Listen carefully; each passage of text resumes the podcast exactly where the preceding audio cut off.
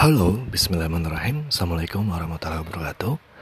Podcast ini ditujukan untuk uh, mengingatkan kamu supaya melakukan manajemen keuangan. Alhamdulillah seperti yang kita tahu bahwa terhitung dari bulan ini bulan Oktober ya sebenarnya dari September sih. Tapi anggaplah dari Oktober gitu ya yang mulai stabil ya. Uh, terhitung dari bulan Oktober 2022 kamu sudah bisa meraih penghasilan di atas 10 juta targetnya. Tapi alhamdulillah ternyata kamu bisa mendapatkan yang lebih dari itu. Kalau tepatnya kan belum sampai di akhir bulan ya, tapi alhamdulillahnya kamu di sekarang udah dapat di angka 20-an. Dan kemungkinan besar akan bertambah tiap bulannya. Dan kita bisa memproyeksikan bersama bahwa dalam waktu enam bulan lagi memang insya Allah kondisi keuangan kamu udah bebas finansial gitu. Bisa beli mobil atau buat beli rumah, ya rumah kecil-kecilan gitu. Cuman yang perlu diperhatikan adalah walaupun penghasilan kamu terus bertumbuh, terus naik. Yang perlu diperhatikan adalah bagaimana cara kamu mengatur keuangan gitu. Ingat apa yang ada di buku Psychology of Money. Ingat sama isi dari buku itu bahwa yang membuat kamu tetap stay wealthy adalah bagaimana sikap kamu kepada uang gitu kan uh, gimana cara kamu memutar modal dalam bisnis gitu. Itu kepakai semuanya. Dan walaupun kamu menghitung nih forecasting bahwa oh kayaknya dari 6 6 bulan nih gitu kan dalam waktu 6 bulan udah bisa nih mendekati 400 jutaan lebih gitu kan. Uh, tetap pola pikirnya adalah hidup hemat. Dan usahakan tetap bersabar ya kalau mau beli apa-apa gitu ya. Uh, usahakan tetap berada di flow yang sama gitu. Jadi nggak kelihatan berbeda. Gunakan uang secukupnya dan uh, karena nanti nih 6 bulan dari sekarang kan udah tahun 2023 nah ini di tahun 2023 ada baiknya kita kayak sabar dulu gitu. Dan kalau kamu sabar kan sebenarnya dananya bisa di putar lagi kan pakai bisnis apa lagi gitu kan bisa dibuat makin banyak juga. Jadi sabar dulu aja nggak apa-apa. Karena kita nunggu momen yang tepat aja gitu. Jangan merasa kayak eh gue udah punya duit segini nih gue mau beli mobil ah gue mau beli uh, rumah ah, atau gimana itu sebaiknya jangan merasa kayak gitu dulu. Karena ketika udah merasa kayak gitu uh, khawatirnya begitu lu punya langsung there something bad happen gitu. Kayak lu lihat kan di mana mana kondisi ekonomi resesi ekonomi masih ada gitu kan. Jadi uh, langkah baiknya kamu kayak dalam tanda kutip sabar dulu gitu. Nunggu apakah ini tuh resesi beneran terjadi apa enggak. Nunggu apakah ini momen yang tepat untuk beli rumah atau enggak. Nunggu apakah ini momen yang tepat untuk beli mobil apa enggak.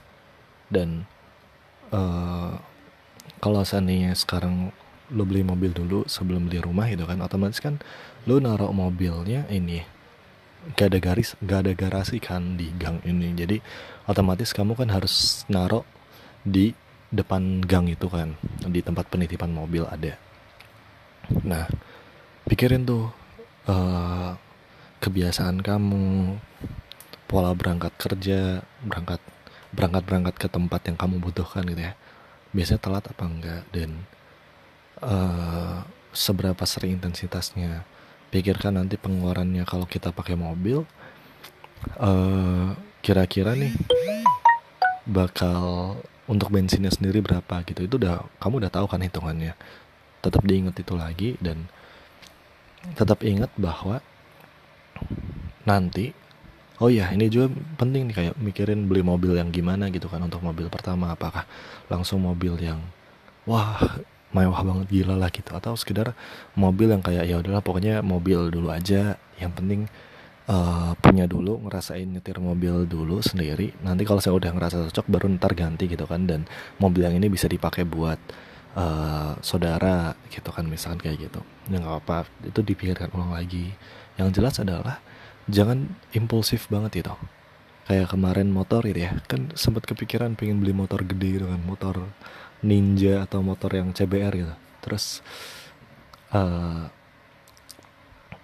karena ingat sama ini sih karena ingat sama apa ya kesan bahwa wah kayaknya laki banget itu. Dan memang kesannya tuh kayak walaupun anda kesannya kayak laki banget ya kayak jadi seorang yang wah cowok banget nih pakai motor kayak ginian gitu. Dan itu enak lebih enak karena anda jadi uh, chance untuk boncengan sama cewek kecil ya karena karena secara nggak langsung kan itu boncengannya nggak enak ya. Jadi malah mengurangi anda untuk bisa nyari cewek gitu dan bagus gitu. Jadi tidak menambah toksik cuman ternyata ujung-ujungnya kan pakainya motor beat gitu karena pertimbangannya ya bisa jadi Anda ingin ngajak ibunda jalan-jalan gitu kan. Kalau saya pakai motor yang tinggi kayak gitu, apakah ibu bisa jalan-jalan? Tentu saja tidak gitu. Anda awalnya mau pak mau apa? Pakai motor Aerox atau M Nmax gitu kan.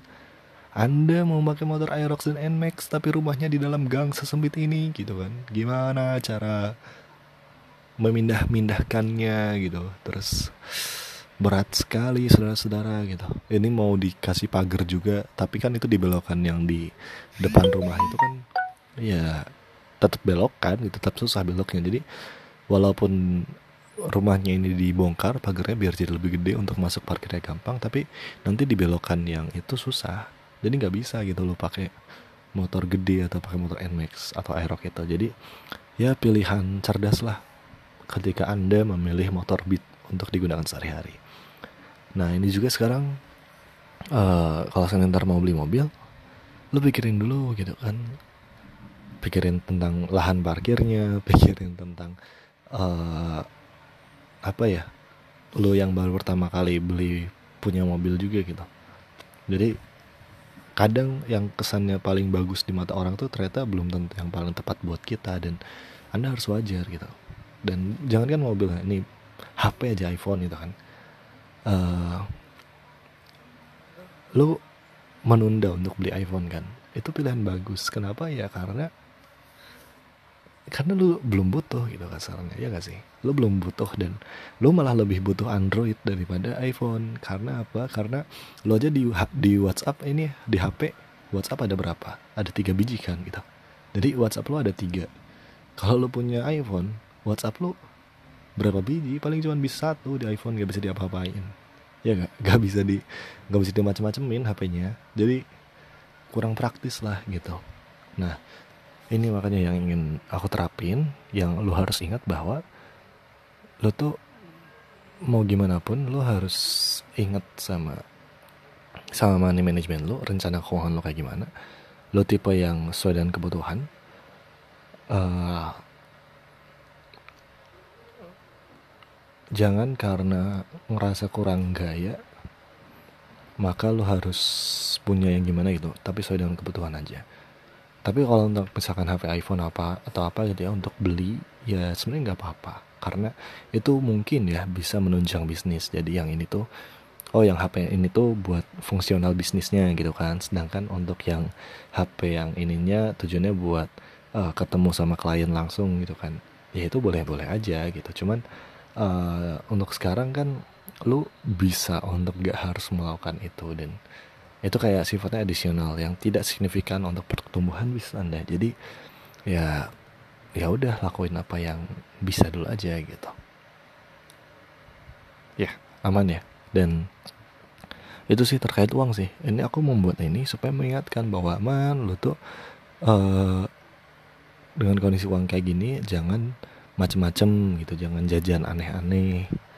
Jangan jajan uh, jangan jajan micet gitu. Jangan ya jangan gitu. Jangan jangan apa ya jangan yang dilakukan oleh orang-orang baru banyak duitnya pada umumnya gitu. Tetap jaga kondisi lah pokoknya. Anda harus tetap berada di kondisi yang baik ya.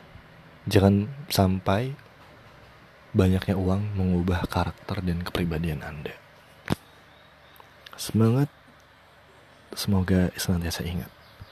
Assalamualaikum warahmatullahi wabarakatuh